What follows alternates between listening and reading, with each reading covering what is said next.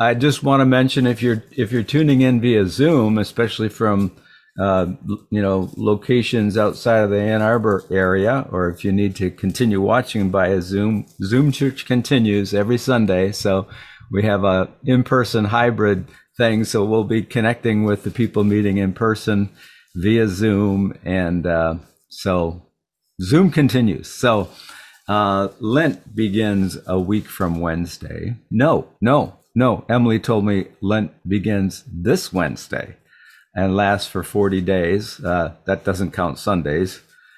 A, a, a, little church trivia for you there. So, after Emily spoke on the uh, reasons behind the elements of our service last Sunday, um, and by the way, I find that very helpful. Like, uh, I was part of helping to create the Sunday service, but hearing that presentation um, just made the service more meaningful to me. So get that get that uh, sermon if you missed it last week, but and you're and you'd, you'd, like to enhance your experience of the Sunday services. Um, so today I thought I would follow up something on the church seasons uh, because Lent is one of the seasons of the church calendar. So what we call the church calendar features three special seasons, uh, one of which is Lent, um, evolved from the sacred calendar of ancient Israel, which in turn developed as an alternative approach to time as an act of cultural, political, and spiritual resistance. So let's consider that as a background to this idea of church calendar and special seasons in the church calendar. Um, the Hebrew Bible um, was actually gathered in written form as a collection of sacred writings during the time of the Babylonian exile and the period maybe 70 years later, later when the exiles returned. So we're talking roughly 500 BC. The Babylonian exile, of course, was a time of collective, collective trauma for the people of Israel. The, the Babylonians in, invaded the land of Israel, plundered the temple, killing, pillaging, and the rest. And then they selected mostly uh, members of the uh, Judah elite, the Jerusalem elite, and forcibly marched them to Babylon.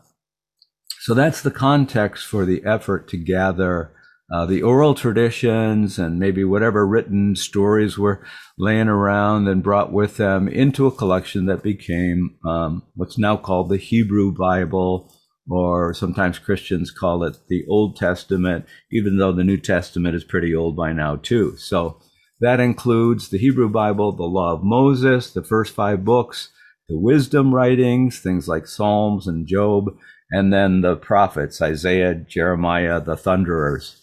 So the, these writings functioned for the people of Israel as a theology of resistance. Uh, and, and part of that resistance involved an alternative approach to time. So, for example, in Babylon, every seventh day was called an evil day, in which certain things were prohibited. And it was only one of four evil days uh, that was a, a day of rest. So, once a month, there was a day of rest in Babylon. In Babylon, on this evil day, uh, the one of four, sacrifices were offered to placate a pagan deity, and, and the idea was to keep the deity off their backs. So the, the exiles utterly rejected this understanding of sacrifice. Their word for sacrifice was drawn from the verb draw near. And sacrifice for the Israelites was an act of friendship with God the idea of calming an enraged deity was pagan to them. Someone should tell Christians that, uh, but I digress. The Jewish seventh day, so different, was a blessed day, a day of rest in which God and the people together took delight in each other and the world God created and filled with God's presence, according to their origin myth, which is in Genesis 1, which was written as a kind of protest against the Babylonian origin myth, the myth of Gilgamesh. You can imagine how oppressive the Babylonian approach to time was for the exiles. Oppression always involves psychological and spiritual torture, along with threats to physical safety. So, you know, we shouldn't be surprised when our indigenous siblings don't hop on the Thanksgiving bandwagon, for example. So, the Jewish uh, exiles in Babylon, they were enacting an alternative approach to time as, as like a antidote to the cultural brainwashing around them. So it was an act of political, cultural, personal, spiritual resistance. And that's how the church calendar at its best can function for us.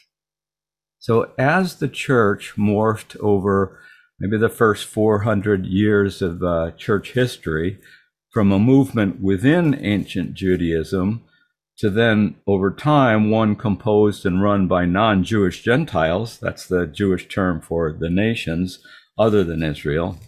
The three major multi-day feasts of ancient Israel were replaced by the three major multi day seasons of the church calendar, focused on the life of Jesus, Jesus being the bridge for the nations to the God of Israel, understood as the loving creator of heaven and earth and a God of justice. So the church year begins in late November with Advent and runs up uh, to up to four weeks until Christmas, um, that's the first special season. The second special season begins 40 days before Easter, uh, the beginning of the season we call Lent.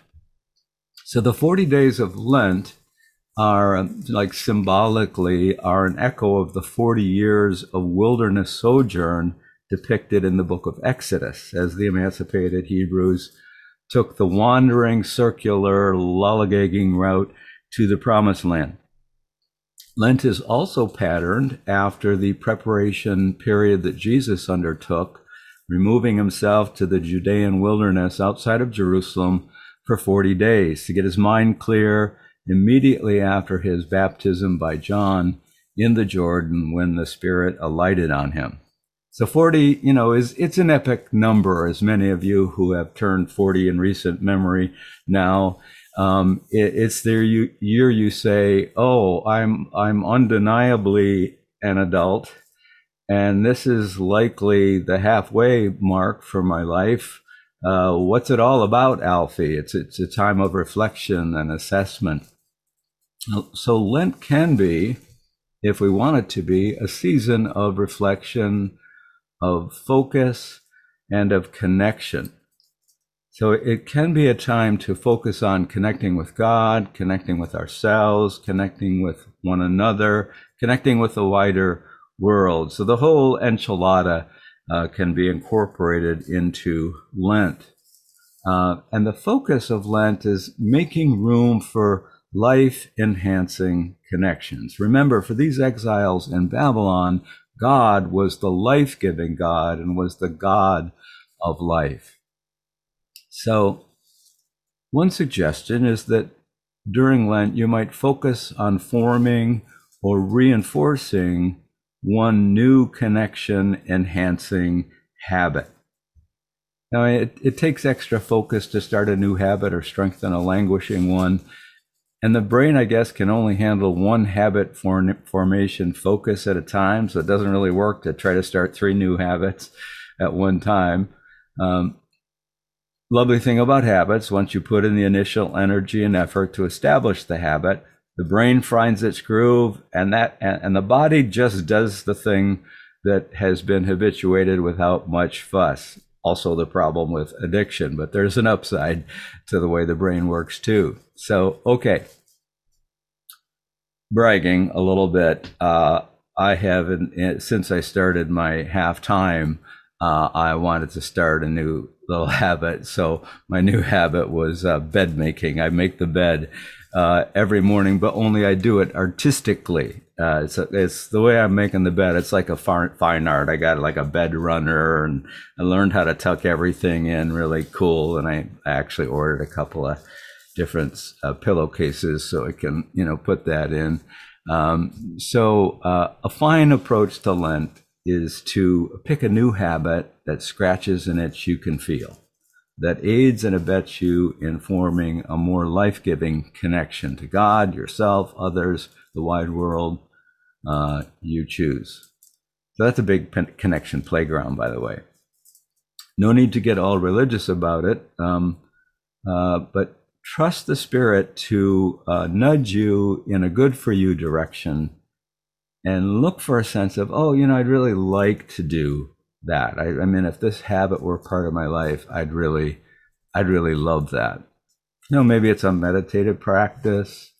Maybe it's reading a novel you've been neglecting. Maybe it's starting a bedtime ritual that includes a little prayer, starting a terrarium and tending it, sending a caring text to someone every day, writing a poem or a song, sitting down, lighting a candle and listening to some music for 10 minutes a day, uh, a daily walk, and just anything that will get you into a groove that you'd like to be in for your well being. I, have a very narrow range of ideas since I'm not the spirit who brooded over the waters prior to creation. So come up with something. For me, I, I, use Lent to distance myself from the time sucks created by 28 year old white males graduated from Harvard in computer science, writing algorithms to grab my attention without my intention. So a few a few Lents back, it dawned on me uh, to take the Facebook app off my uh, smartphone, and oh, what a relief it was at, after I got over missing it, which took a while. I also tried turning my phone screen to black and white, but I have backslid since then and got it back to color. So that's part of their, you know, grab your attention without your intention strategy. Oh well, it's working.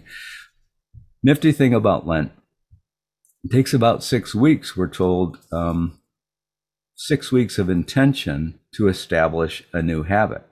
And Lent is about six weeks. Perfect. Okay, two suggestions for how to approach Lent if you're using it to form a new habit or maybe rehabbing a faltering uh, one. First of all, focus on intention rather than willpower in the habit formation phase of things. So, some forms of spirituality put a lot of stock in making promises, resolutions to do better, uh, fosters a lot of self talk in the stern lecture format. Uh, I've tried it, didn't like it, doesn't work so well. So, we're, we're not all goal setting hedge fund managers who are incredibly fit and listen to mo- motivational podcasts in every spare moment. The Hebrew term for our internal intention setter is is the heart. The heart is what aims us in a particular direction. Uh, Emily spoke of our opening statement for Sunday as something by which we state our intention for the time we're together. Well, I noticed that helped me this morning to focus on that opening statement when we opened our time together. Uh, the song, the gratitude song, also does that. So you've got a couple opportunities at the beginning of the service to set our intention, and that improves our experience. It turns out if before you go to sleep at night, that is a really good time um, in terms of the, how the brain works to set an intention for the coming day. So you pick out one thing you want to accomplish in the in the uh, day to come, or, one attitude you want to foster, whatever it is for the coming day, and you set that intention. I look forward to thus and so tomorrow. That act of setting our intention actually increases our chances of doing that thing. Uh, but intention needs to be stated compassionately and positively. So it's not, I should go to the gym, or even, I promise to myself to go to the gym, or whatever it is. Intention is different than pro- promise or willpower.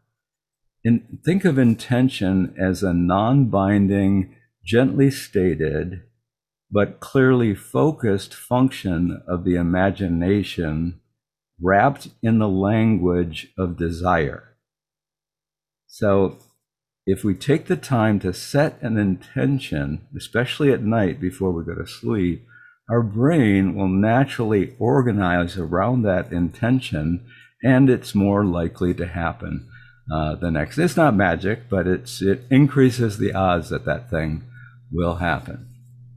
Second thing um, about using intention as a way of forming a new habit is connect your intention as you make it in a way that it offers a side benefit to others, meaning, meaning be aware while you're setting your intention that it will have a side benefit to others in addition to yourself.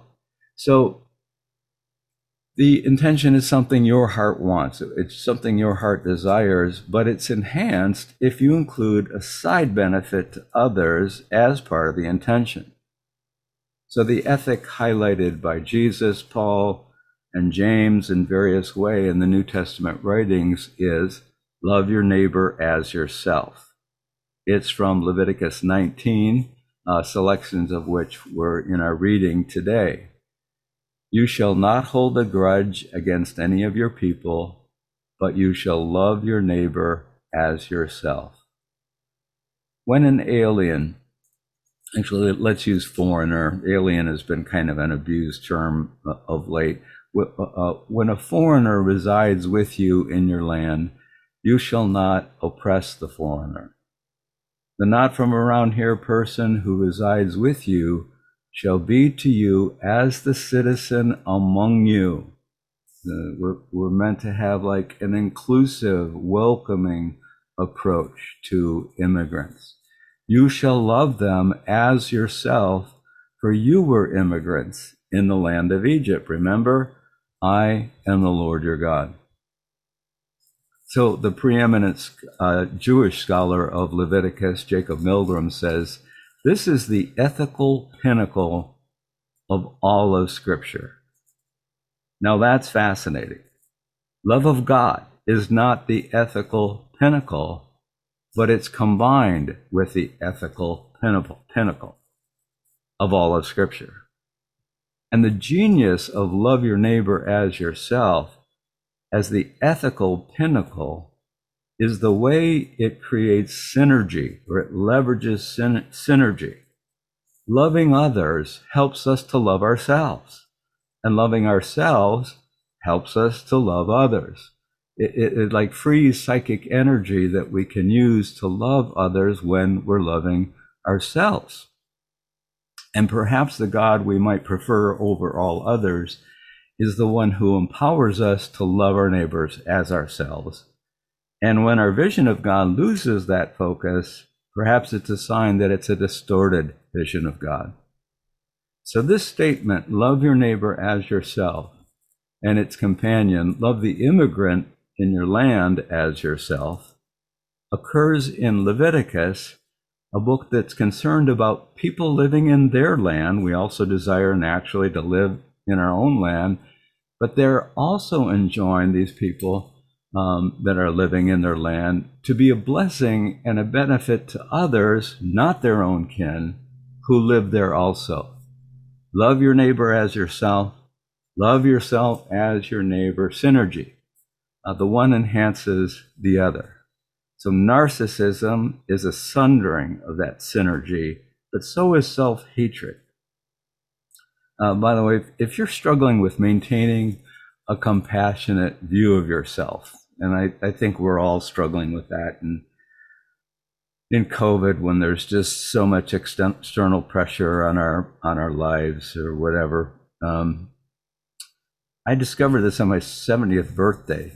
Um, uh, Julio put a picture of me as a young child on the refrigerator for the, my 70th birthday. Um, she put this picture on the on the fridge. I'm just checking to make sure you can see it. Oh, look at that little guy. Aw, his uh, his front teeth grew before, and then his face had to grow into his front teeth and look at those glasses. He's got the same glasses at the age of 70 as he did there in the fourth grade, I think, when that picture. What a, ah, love that little guy. Um, I mean, it's hard to look at a picture of yourself at a, at a young age and then, and keep stewing in your like self-critical thoughts. And so I've noticed as I, I've, the picture's been on the, on the refrigerator for the for the past uh, few weeks, that I, I stop and I look at it and it has the effect of like um, just centering my perspective of myself with with more kindness and compassion.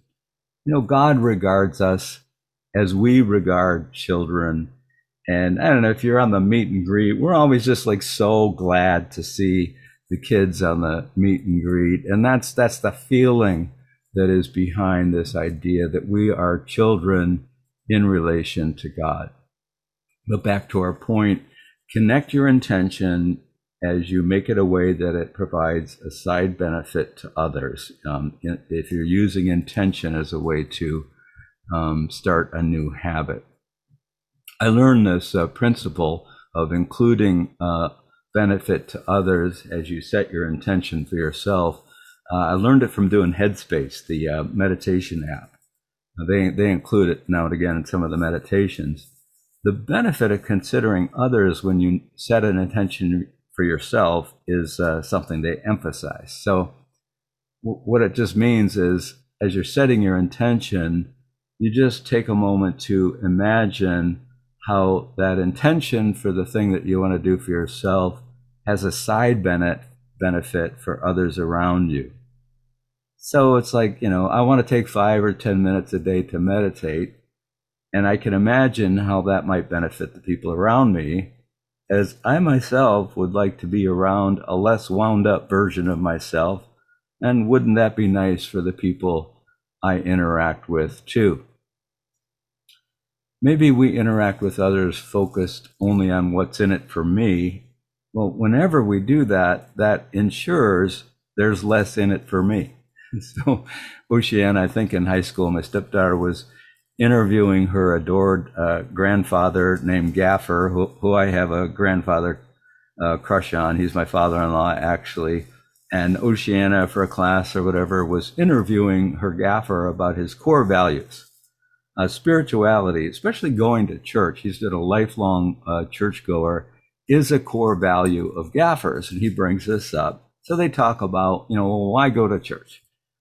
Oceana is commenting on what she gets, but especially what she doesn't get out of going to church. And Gaffer offered this gem. Why go to church, Oceana?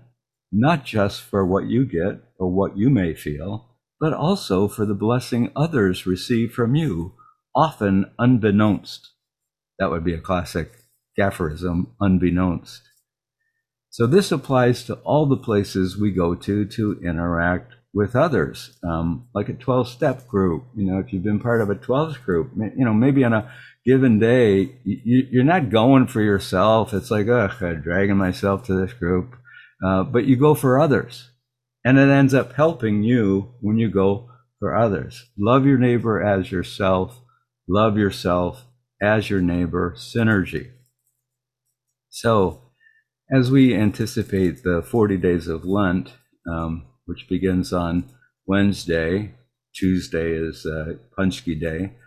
Um, Christians are great, you know, like we're gonna we're gonna be like fasting and discipline for for forty days. So let's you know let's uh, let her rip on uh, the day before. Um, I don't know, it just seems weird, um, um, but but I think it should be the forty one days of Lent and in, include Paczki Day. I'm way off track. As we anticipate the 40 days of Lent um, as a season to focus on reflection and connection and maybe employing the power of intention to form a new habit, be open to forming or strengthening a faltering habit or practice that will benefit you with a side benefit to others as part of your motivation for forming it. Okay, let's take the next couple of minutes to let our minds wander around that portion of scripture um, read for us today. I couldn't help think of our Afghan family, you know, mom, dad, four kids, perilous time in Afghanistan. We can't even imagine. Perilous journey to the United States, getting out of Afghanistan in that chaotic period, uh, staying for weeks in a tent in what in Wisconsin in, in the winter, arriving here without knowing English yet, you know, finding housing, being in a temporary place, needing to move into another place, getting help from our church and Westminster Presbyterian. Uh, many of you made a d- donation. There's a, a team uh, working on it. What an honor to be a channel of God's care for this family. M- maybe you want to focus on them or anything else your mind may wander to as I read the, the text this morning with a half minute of silence in between each reading for our reflection time. So let's just begin by getting comfortable in our chair or whatever, wherever we are, and centering with a few deep breaths in through the nose, out through the mouth. Just feel your body expand and relax as you do that. Go ahead.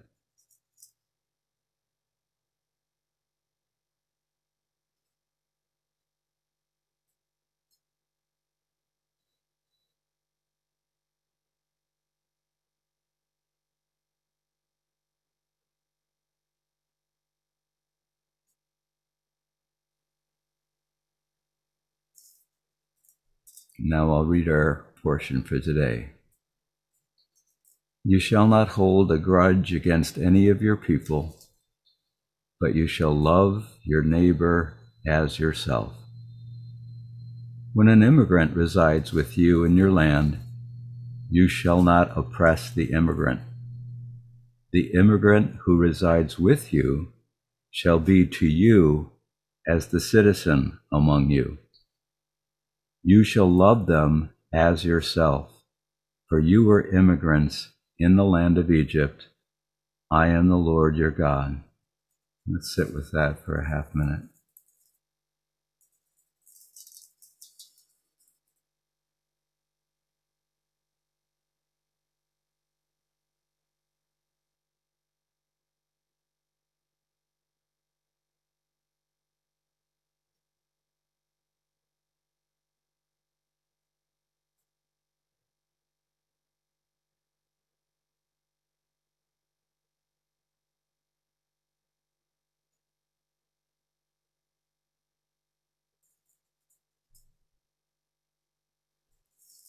Second time.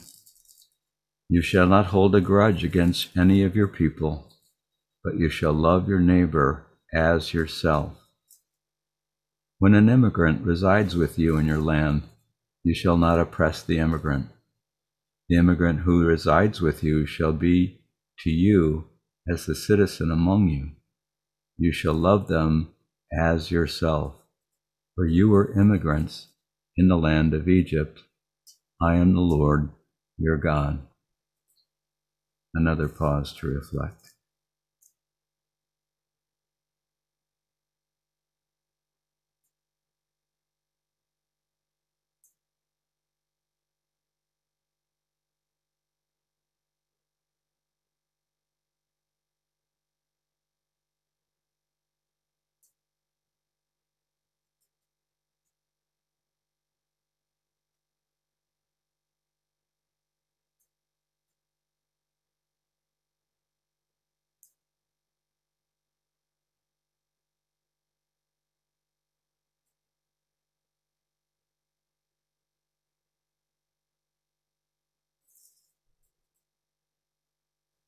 And then one last reading. You shall not hold a grudge against any of your people, but you shall love your neighbor as yourself. When an immigrant resides with you in your land, you shall not oppress the immigrant.